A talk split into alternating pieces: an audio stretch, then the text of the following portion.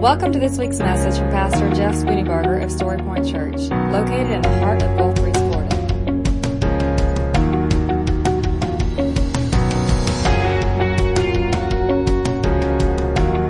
And now, here's Pastor Jeff Spooneybarger with this week's message from Story Point Church. I don't know. There's uh, the, the glory of God, the, the, the, the presence of God, the power of God. And I think that that's not by accident because today's message comes from Judges chapter 17. And if you're a guest with us today, thank you so much for being here. What I've been doing the last couple of weeks, and I'll do the next couple of weeks, is I've been um, repreaching sermons that are classic sermons of old. So some that were preached 100 years ago, some that were preached 20 years ago. And, and the reason for this is I want to, two reasons. One, I figure if the sermon's good enough to preach one time, it should be good enough to preach more than once, right?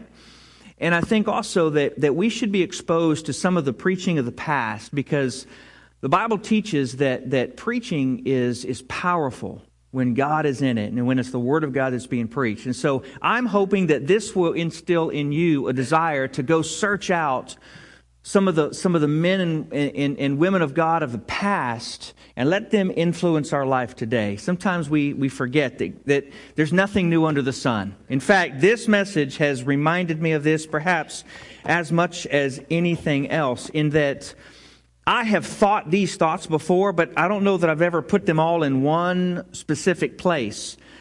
And um, so this is a guy named Paris Reidhead. I know very little about him. He was born in 1919. He died, um, I believe, in 91. He was a, uh, a missionary, and he ran a, a mission organization. And uh, so, he, as a result, he talked to uh, uh pastors and leaders a bunch. And, and this message is just one of those that when he preached it, I'm not sure he realized the because I, I, haven't been able to verify it, but what I'm told is that this was a message that was uh, somewhat spontaneous. But it was one of those that, that the more people that hear it, the more they realize he is right. So without any further ado, Judges chapter 17. When's the last time you heard a sermon out of Judges, right? Judges chapter 17, verses 1 and following, and then we'll look into chapter 18 for a few verses. Judges 17, starting in verse 1. Now a man named Micah from the hill country of Ephraim, said to his mother, The eleven hundred shekels of silver that were taken from you, and about which I heard you utter a curse, I have that silver. Uh, I took it. And then his mother said, The Lord bless you, my son. When he returned the eleven hundred shekels of silver to his mother, she said, I solemnly consecrate my silver to the Lord for my son. To make an image overlaid with silver, I will give it back to you. So after he returned the silver to his mother, she took 200 shekels of silver and gave them to a silversmith who used them to make the idol. And it was put into Micah's house. Now this man Micah had a shrine, and he made an ephod and some household gods, and installed one of his sons as his priest. In those days Israel had no king, and everyone did as they saw fit. A young Levite from Bethlehem in Judah, who had been living with the clan of Judah, left his town in search of some other place to stay, and on his way he came to Micah's house in the hill country of Ephraim. Micah asked him, Where are you from? I'm a Levite from Bethlehem in Judah, he said, and I'm looking for a place to stay. Then Micah said to him, Live with me and be my father and priest, and I'll give you ten shekels of silver a year, your clothes, and your food. And so the Levite agreed to live with him, and the young man became like one of his sons to him. Then Micah installed the Levite, and the young man became his priest and lived in his house. And Micah said, Now I know that the Lord will be good to me, since this Levite has become my priest. In those days, chapter 18, 1, in those days Israel had no king, and in those days the tribe of the Danites was seeking a place of their own where they might settle, because they had not yet come into an inheritance among the tribes of Israel.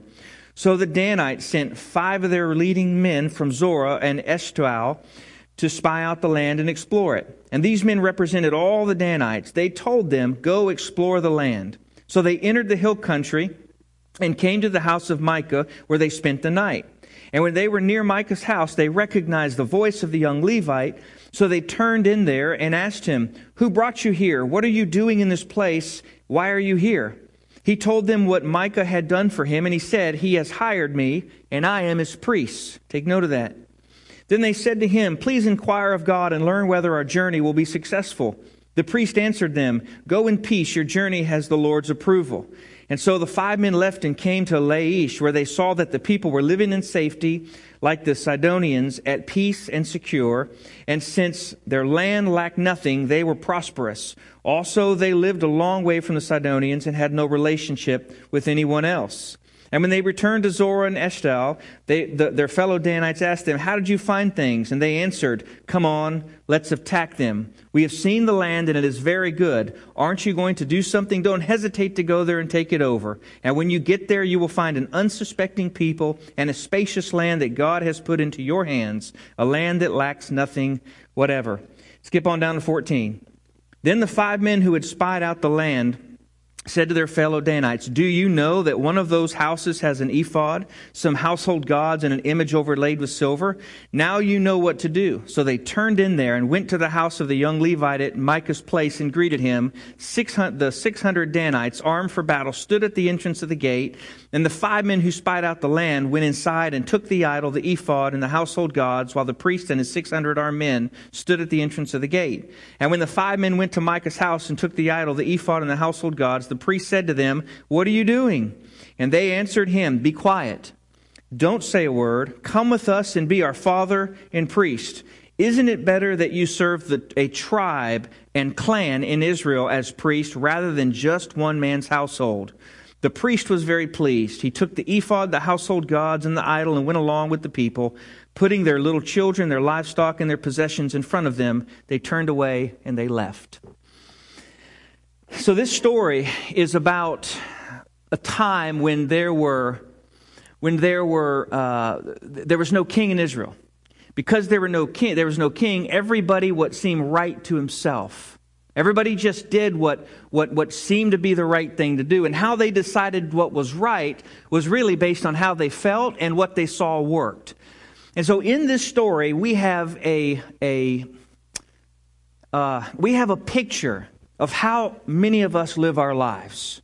And, and there's so many different levels of this. One is Micah. Micah was living in a place where he did not have access to the, uh, the temple. You know, so he couldn't get to Jerusalem because the Amorites owned the place. Now, just to be, to, to be sure, the Israelites were told to drive out everyone from the land. But they didn't. They let some of the Amorites stay, and as a result, it came back to bite them. It bit them in that they no longer could get to the temple. And so Micah said, I'll fix this. Since I cannot get to the temple to worship, I will build my own temple.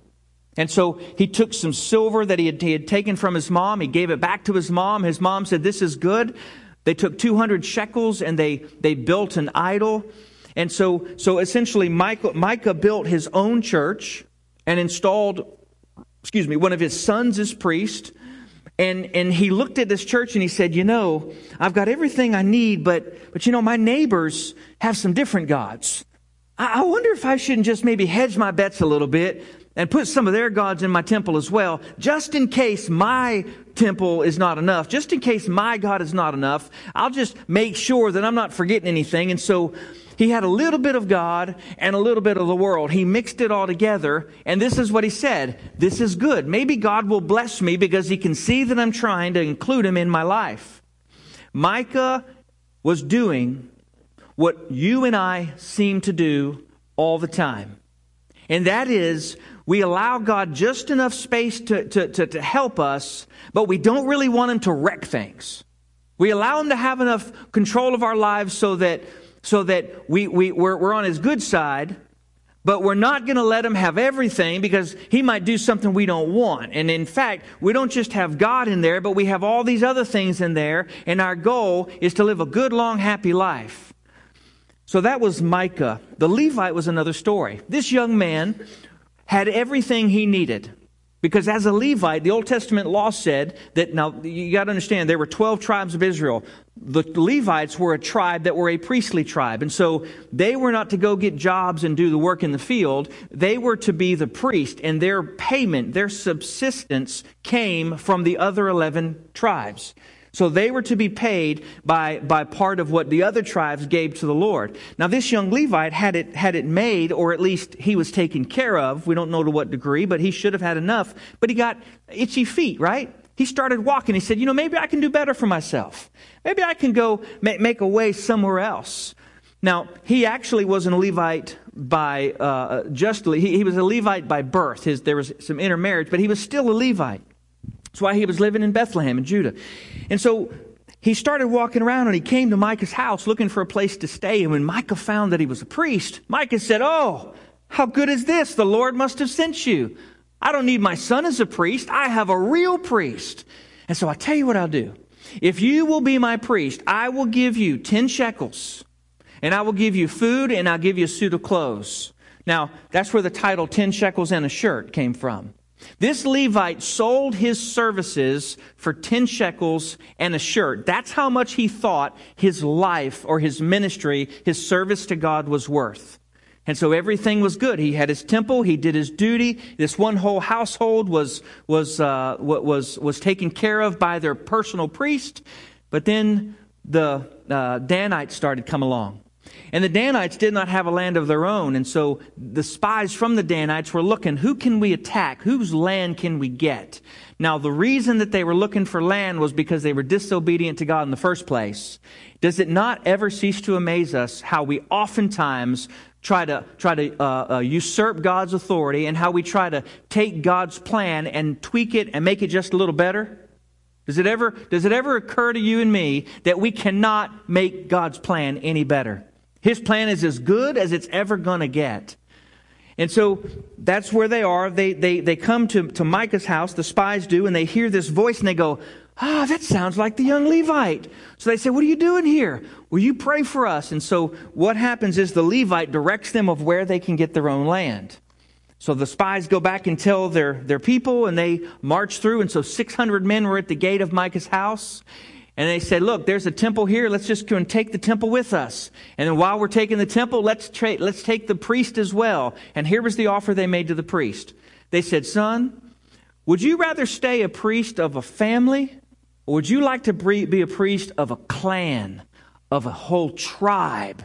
And he thought it over and he said, You know, I could move up in the world just a little bit. And so he sold his services no longer to a family, but now to a clan or to a tribe. And this picture is the picture of so many who say yes to God, but they say yes to God and they keep moving up the ladder with no real thought of what pleases God, but hey, how is this going to do for me and for my ministry? And I'm sad to say there are too many preachers that exist. I'm not going to, I'm not going to call out names. That would be unfair and that would be judgmental on my part, but I'm saying there is a sense to where in preacher land, the bigger church is the preferred church the, the, the, the, place with, with more recognition, the place with more influence, the place with more power. Don't hear what I'm not saying. When God calls, God calls. He sometimes calls to a smaller place, he sometimes calls to a bigger place. That's God's deal. I'm talking about the heart of man. I'm talking about the human heart that says, you know what? I deserve more than this. I, I deserve, I'm a good enough preacher. I need, I should be preaching to a hundreds to, to, to, thousands, not to hundreds. And so it's this, it's this idea that, that you just want to move up the ladder for the sake of the ladder. Don't hear what I'm not saying. God sometimes does move you to a different place, and it sometimes is a bigger place, better pay, whatever. Sometimes God moves you to a smaller place, and sometimes God moves you to a bigger place with more problems. So, so don't, don't judge every preacher by what I'm saying. I'm simply saying there is a tendency, or there is, excuse me, there is a temptation for the heart to seek after self rather than the glory and the will of God, which actually brings us to why this text is so important. Because we oftentimes have relegated our faith to to an expedient religion, a utilitarian Christianity, to a useful God. In other words, God is in the mix because, well, we want to hedge our bets. We don't want to, we don't want to live life without God, so we'll put him in there. But God is there to make my life better. God is there for how I can succeed. God is there because I don't want to be lonely. God is there because I don't want to go to hell. God is there because, because He has a lot to offer. And so our life is lived with God as a part of it because of what we feel we can get from Him rather than because God is worthy. It's very pragmatic, I would say. You know what pragmatism is, right? If it works, it must be right. If it works, it must be true. If it works, it must be good. How much of your faith is pragmatic? But let's go even deeper. How much of your faith is actually humanism rather than Christianity? Because I'm afraid that sometimes we don't know the difference. I'm afraid that sometimes we call good or we call evil good and we call good evil. It, when, when, it comes to, to um, um, pragmatism and if it works, it must be good, or if it's, if it's, here's how that works. If it's growing, it must be of God. If people are happy, it must be of God. If it, if it, if it looks good, it must be of God. But do you know how many times in Scripture our own judgment of works or don't works uh, is, is in violation of what the Scripture actually teaches? Let's just think of some men of God, right? Let's look at Noah. Now, Noah was a heck of a, a boat builder. I mean, he, he built one heck of a boat, right? He was an awesome builder. He was not a good preacher. His, his real profession was preaching, you know. The boat was just, was just a way that he got to preach, but he was a preacher of righteousness day in and day out. What was his message? Repent, because God is going to judge. Why did God say for him to preach? Because the Bible says in, in uh, Genesis chapter 6 that the only inclination of man's heart was only evil all the time. And so as a result, Noah found grace in God's eyes. He found favor in the eyes of the Lord. And so he said to Noah, Noah, build a boat. And while you're building a boat, preach that I'm going to judge the world one day. And hopefully somebody will, repent. He was a horrible preacher. You know how many he was con- were converted? Seven. His own family. Yeah, outside of his family, none. So if we were paying him to preach, we would have stopped paying him a long time before he ever. Why? Because our, by our standards, just wasn't working. What about Jeremiah? Jeremiah was a preacher who was a good preacher, but he sure didn't convince anybody. His, preach, his preaching constantly got him in trouble with the ministerial associations. It constantly got him in trouble with the city leaders. It constantly got him kicked out of places. All of his preaching, although faithful to God, was a horrible failure in the eyes of man. So again, we judge based what is good and what is not good based on does it work, does it grow, but God's standard is different. Okay, because we're very pragmatic. What about Jesus himself? Truthfully, you wouldn't want Jesus to be your preacher. Why? Because even though he could give you a lot of food out of nothing, even though he could heal some sick and raise some dead, at the end of the day, he only had a couple hundred that would, were, were willing to follow him. You think about it. There were very few disciples when Jesus was crucified. Very few. This is the man sent by God, sent from God, who's God with us. He, he did all of these things, and the people looked and said, Oh, that's nice, but they rejected his preaching. They rejected his message. So, Jesus, by the world standards, could be called a failure. Now, we know different, but according to those standards, not so good. But see, pragmatism is this idea that you, that you got to do what works. And if it works, it must be from God. And that is not always consistent with, gen, with genuine biblical Christianity. Oftentimes, God says what doesn't seem like it's going to work is actually what is going to work. And what seems like it's going to work is not the way at all. And if you go back and look at this story in Micah, or excuse me, in Judges, you'll find that exact thought, that exact teaching. He thought, well, since I can't go there, I'll just bring the temple here. Since I don't have a priest that I can call on, I'll just make my son my priest. Since I have have uh, some the ephod and some things of God, but but my other neighbors have some others, I'll just bring those in. It was just, it was all utilitarian. You know, utilitarian is, right? It's, it, it's, it's, it's purposeful. It's, it's, again, if it works, it, it must be right. So the root of this, though, for us, particularly in our current culture, comes way back in the 1850s. You remember back then? No. But if you studied history at all, then you know exactly what I'm talking about. And if you studied church history at all, you know what I'm talking about. Back in the mid 1800s, there was an attack against biblical faith. Here's something you need to remember God is always at work. But when he is at work the most, uh, when he is most strongly at work, the enemy ramps up his own efforts and combats that through lies and deceit and distruths. Here's what happened. There was a great revival in the 1800s in America.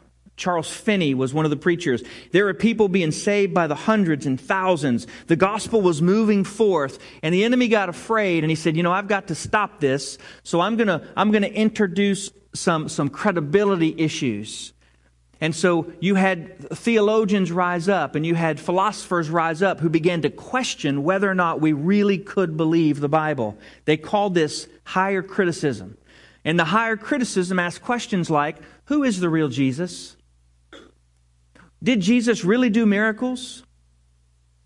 Was there, was there really a resurrection? All of these things began to be called into question by people who, were, appear, who, who appeared really, really smart and then, and as they did that, they began to gradually erode the scripture away, and people started to turn away from what they had always known to be true. In fact, Voltaire, you've heard that name before, right? He is famous for saying the Bible will soon be a relic only found in museums and on back shelves. I got to tell you, he was dead wrong. Another guy by the name of Nietzsche was around then. And Nietzsche had this idea that God was dead. We didn't need God anymore. Nietzsche believed in humanism just as well, just like uh, all these others. They, they, they shifted the focus from God and they said, you know what? The chief end of man, don't miss this part, the chief end of man is happiness. I exist to be happy. The reason God made me was to be happy. And so everything in my life should be built around me being what? Happy. Now, I hope, hope some triggers are going off in your mind. I hope you're thinking this through, and I hope you're actually starting to challenge what you yourself do and how much of what you do is about making you happy. That's the root of sin. I sin against God because I want happiness, because I think what I can do against God will make me happier than obeying God. If we really get third grade level, that's what it's all about. So you have, you have these philosophers attacking the, the scripture. You have these uh, philosophers bringing up new ideas of, of humanism. How do, I, how, am I, how do I become happy? Nietzsche said, well, happiness comes through power. You know what came out of Nietzsche? Hitler. Hitler founded his beliefs and his ideas largely on, on Nietzsche's ideas of power. And he convinced a whole generation and a whole world that he was right. Well, then shortly after that, they said, no, no, it's not power. True happiness is found in sensual pleasures. This came out of France and other places. It migrated to the U.S. And we became a nation where pleasures were the chief end of man because happiness comes from pleasure. Now, let's just think fast forward here. In our nation's history, how much of that is true? That what we do is a direct result of trying to find sensual pleasure. Today in the United States of America, that is one of the greatest, highest um, uh, values that we hold. We would never say that out loud, but pleasure is what we live for. I thank you, sir. Thank you know what? You should have been here last week. Because you're doing what I told them to do last week. Come on. So so this this idea that that that I'm to be happy. I, I can get happiness by power, I can get happiness by pleasure. And and then the, the church said, Well, wait a minute, we uh we, we can't miss out on this. So, so here's what we'll do. We will, we will redefine how we do church and how we read the scripture based on what God does for us. And there were two streams that came out of this. One was the stream of liberalism, the other stream was fundamentalism. Now, this is important for you to know the history of how we got here. So, the liberalism said, well, we can't really believe the Bible. But there are some good teachings in there to help you have a better life. And so what we're going to do as the church is we're going to mold the church around helping people be good people because good people just have better lives. And as uh, Paris Reidhead said, we're going to help you put, we, we might not be able to help you in eternity, but we can put springs on your wagon and make your, your ride more comfortable. And if you look today, there are denominations whose entire focus is about how good people can be and it rejects largely the glory of God and his holiness and all that he is. There are denominations today that are, the, the, the, death nail is in the coffin because they believed in this time that man was the center of the message. But it's worse because the fundamentals did the same thing. They just kept the terms. The fundamentalists said, look, I still believe in scripture. I still believe Jesus is Lord. I still believe in salvation. I still believe that, that, that Jesus died, buried, and rose again. But, but we got to make it a little more palatable. And the focus came from, the focus of preaching went from the holiness of God and his worthiness of worship to the, the benefits of man if they would give their lives to God. So Jesus, God, became a means to an end, not the end. And this is the question I want to ask you. This is a hard question. This is a, this is a brutally honest question. But is your faith the means or is your faith the end? Do you serve Jesus because, what ser- because of what serving Jesus gets you? Or do you serve Jesus because Jesus is worthy regardless of what it gets you? The reason we say no to God is because we're serving Jesus for us, not for Him. The reason we say, no, Lord, I'm not willing to go there is because we don't understand that He deserves our worship. And our worship is obedience. And so if, if, if we worship Him, we say, Of course I'll go there. I don't care what it costs. I don't care where it takes me. My yes is on the table. I don't need you to tell me where to go, and I don't need you to tell me how you're going to pay for it. Lord, if you say go, I'm going. That's all it takes. That's all I need. But you see, our faith has become, it's, it's, for too many believers, it's, it's about not going to hell when we die. Think of how you were led to Christ. How many of you heard this, this, this, this story? How would you like to not go to hell when you die? How would you like to be rescued from hell? How would you like to have hope in life? How would you like to have joy? How would you like to have peace? How would you like to have goodness? How would you like to, how would you, how would you, how would you? Salvation is not about you or me. Salvation is about God. It's not about rescuing you from hell. It's about giving God what he deserves. Now, don't misunderstand me.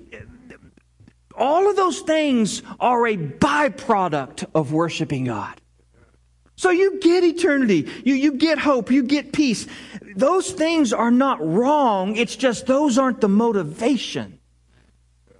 When those things are the motivation, Jesus is a means to an end. We should worship Christ Jesus, whether he sends us to hell or not, because he is worthy.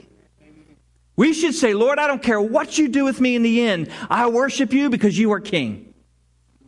That's what nations do. That's what people do in a nation that has a king. I give you honor because you're king. Because that, that's, that's the honor you are, are, are deserve. That's the honor you deserve.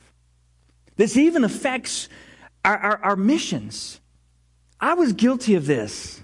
So I, am telling you something that I've had to wrestle through, and, and, and I still wrestle with it, and, and I hope I'm better on it now than I was. But I used to do missions so that I could take the gospel to a place where they haven't heard of Jesus and give the poor people a chance to hear the gospel so they won't go to hell.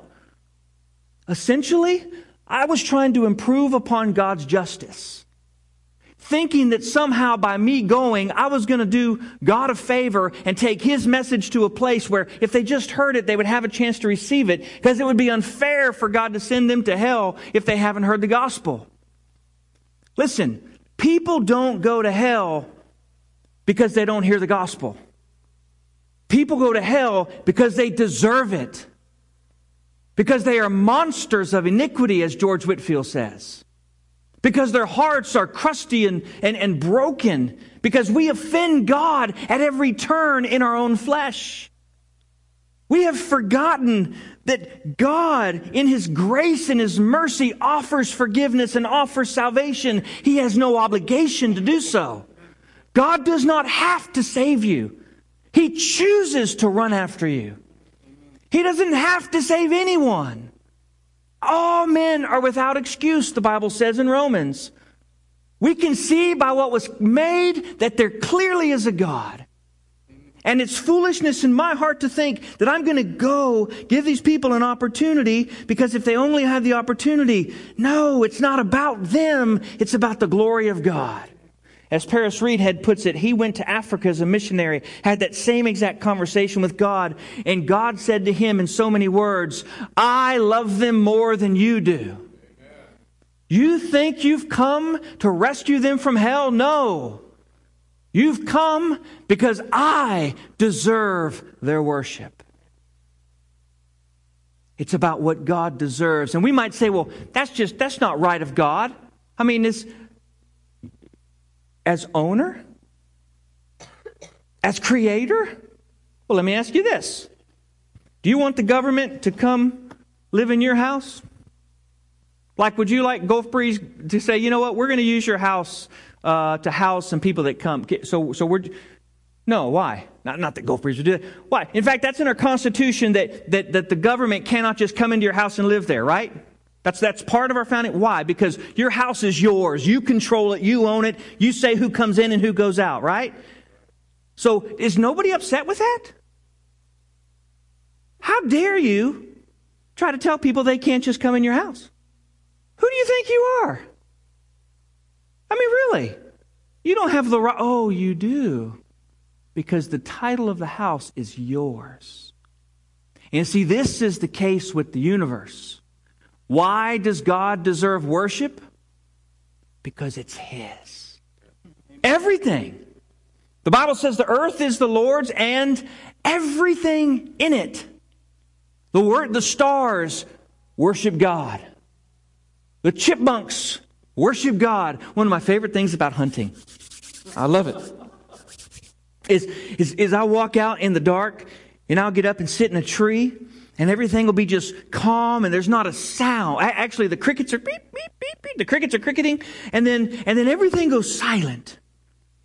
And it's almost like, here's what it's like.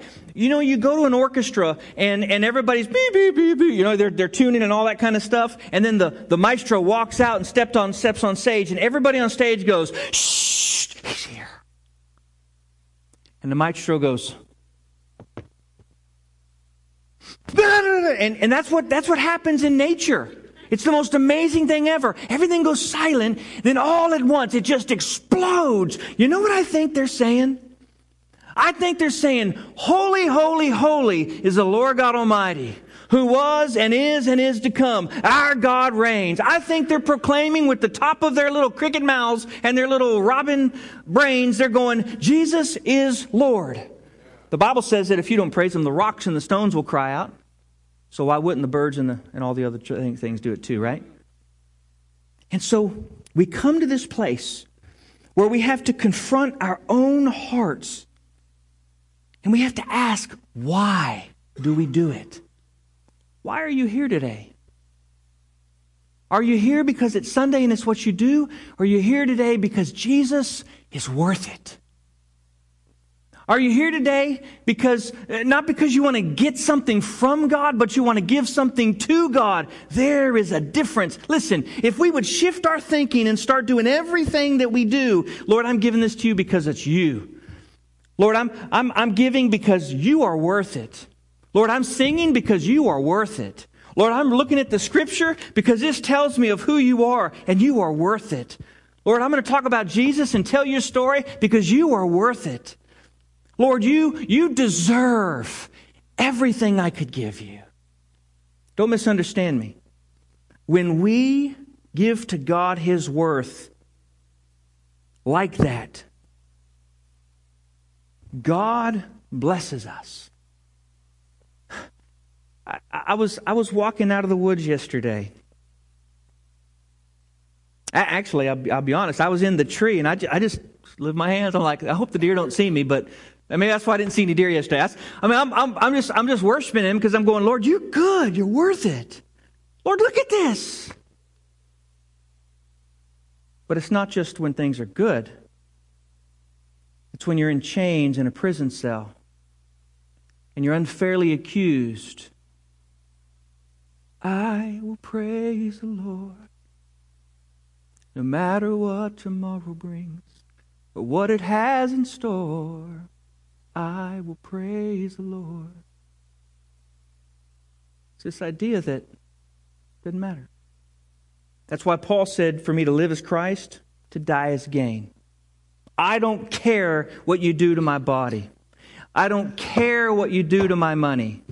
I don't care if you call me to Zimbabwe. I don't care if you put me at a small little country church. I don't care if you give me a radio show. I don't care if I have a name. All I care about, Jesus, is that you get all my glory. That's all that matters. And I tell you, a humanistic mind cannot receive this message because it's fighting against the me in my faith. Isaiah saw the Lord. Isaiah chapter 6. He saw the Lord high and exalted, and the train of his robe filled the temple, right? And he said, Woe is me, a man of unclean lips. I can't, I can't, I can't see this. And the Bible said that uh, uh, seraphim took him and lifted him up, stuck a coal to his lips, and said, Look, I have made you clean. This is the God we serve.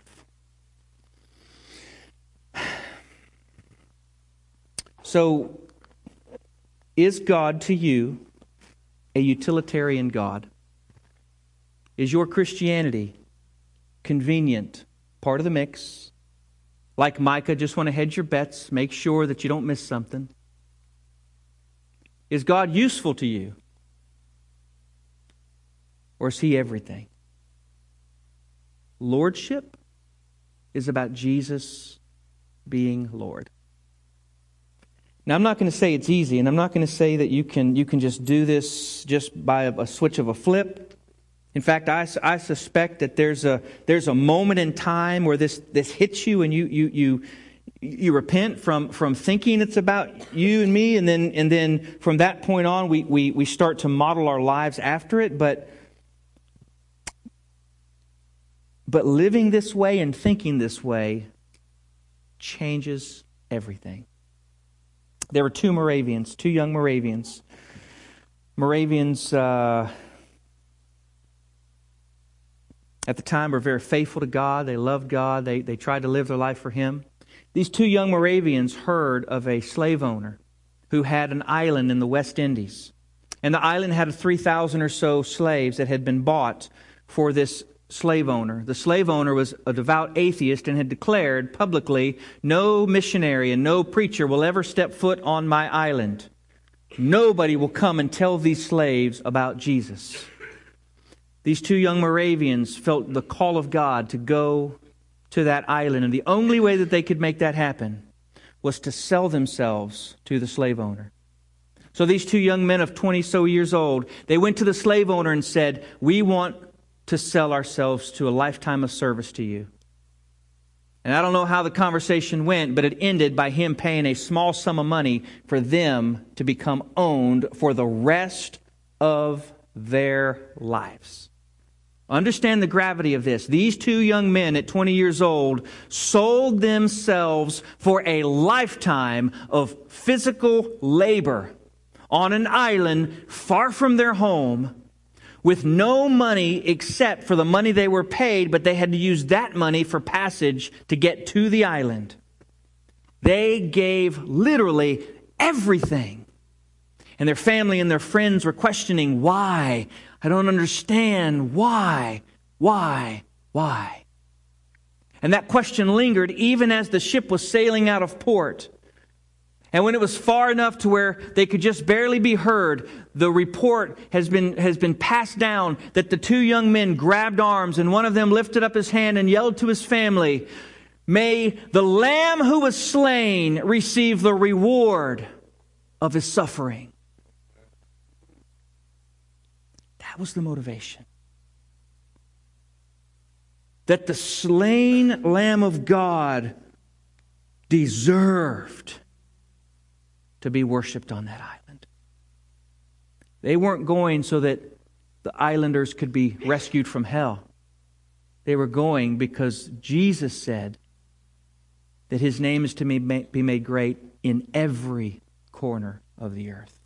And you will be my witnesses. Jerusalem, Judea, and Samaria, and to the uttermost parts of the world to, of the earth. Right? Why? So that worship from there would be given to God. The same thing was said about um, Jim Elliot and the five men who were brutally massacred in Ecuador by the Auca Indians. You know this story?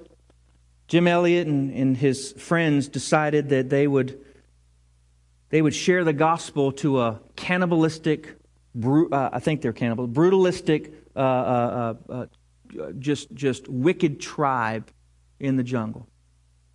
And their plan was to bring the message of the gospel there.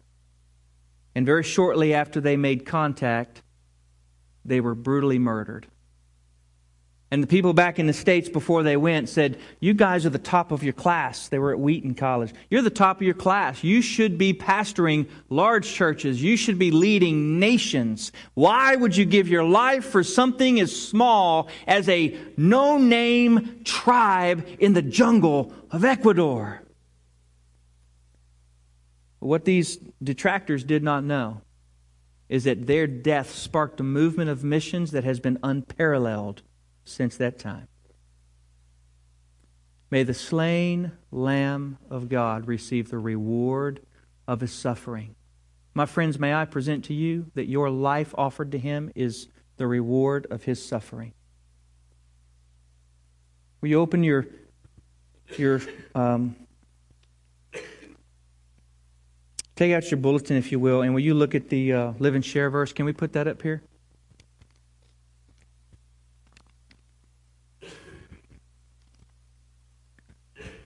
Will you say this with me? It's Isaiah 53 7. He was oppressed and afflicted, yet he did not open his mouth. He was led like a lamb to the slaughter, and as a sheep before its shearers is silent, so he did not open his mouth. Isaiah 53 7. Jesus suffered through hell. Therefore, he is worthy of our praise. Terry, will you come on up here? This is my friend Terry who was caught in traffic. Uh, Terry came to faith in Jesus not too long ago, and uh, I heard his story, and uh, it impacted me. And I said, you know what? I'd like for I'd like for you to hear this story. So, can you take, I don't know, five minutes or so and share your story? Five minutes? oh, gosh, that's, that's really loud. All right, I apologize. I got a deep voice, and I apologize for being late. Um, so, as you said, my name is Terry, and I am from Miami, Florida. And Miami, one thing about Miami, it is one less than 1% Christian.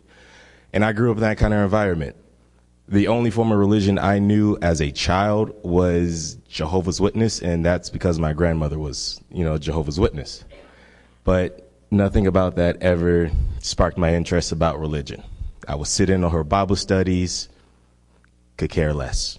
You know, I was presented the gospel, I could care less. You know, and I just grew up in the world because the world just had that strong hold on me. But it wasn't until I got to college when I got to college, I came up here with, she's my ex now, but at the time she was my girlfriend. First year, it was great.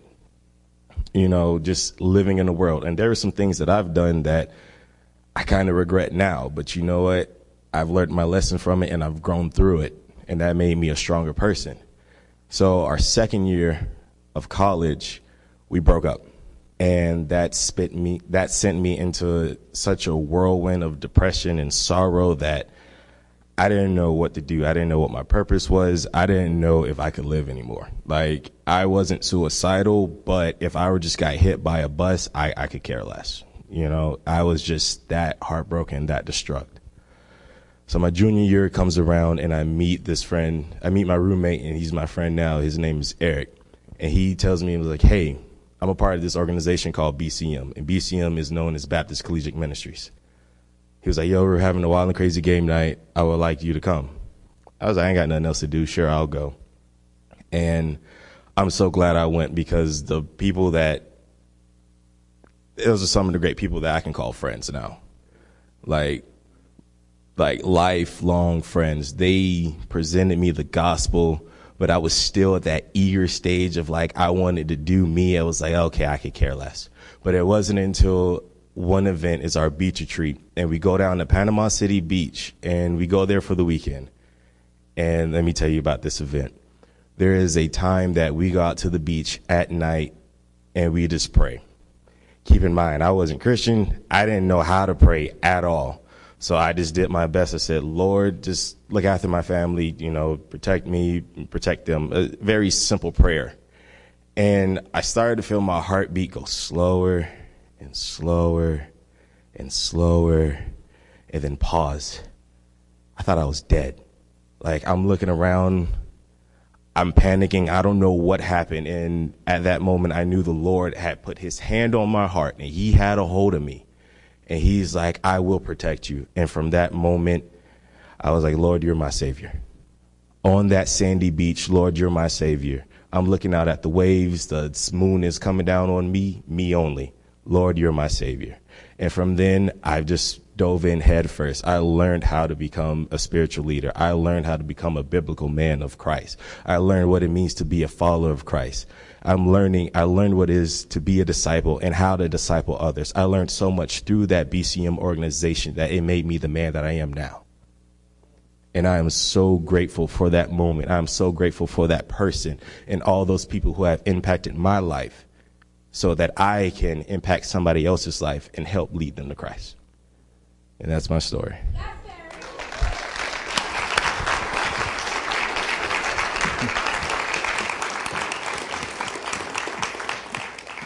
I wanted you to hear that because did you notice how he came to faith in Christ?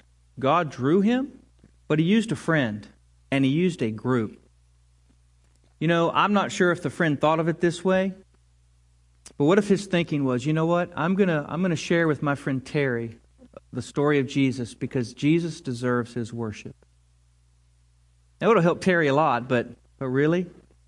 Jesus died to buy his salvation.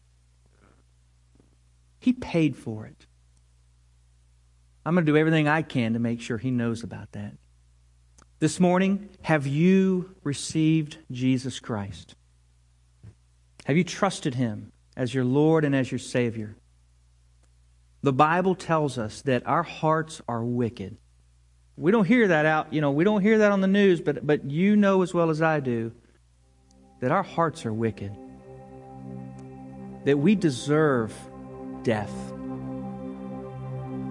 For God to be fair, we would all be condemned. But in His great mercy and love, for God so loved the world that He gave His only begotten Son, that whoever would believe in Him would not perish, but have everlasting life. Jesus bought your forgiveness, and He's the only one worthy to do so.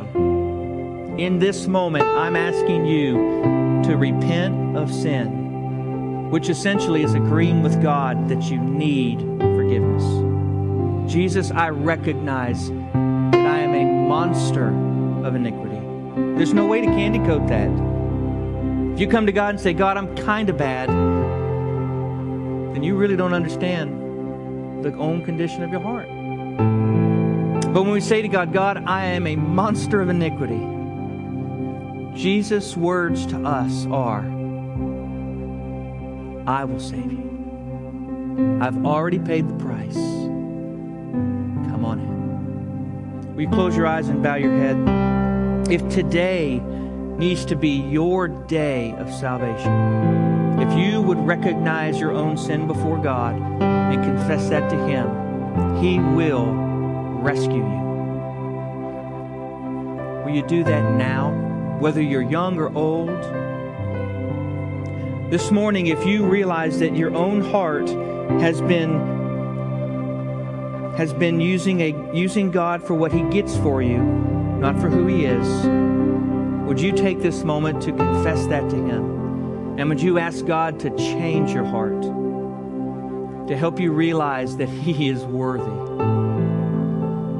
Father in heaven, in this moment, let it be a holy moment. Father, help us to recognize your goodness. God, help us to recognize your holiness. Father, help us to recognize that you are an all powerful, mighty King, and yet you are also a Father. Father, our minds cannot comprehend that. Our, our, our brains just can't hold the truth of how, how, how radical that is. But Father, we try by childlike faith, and we trust you.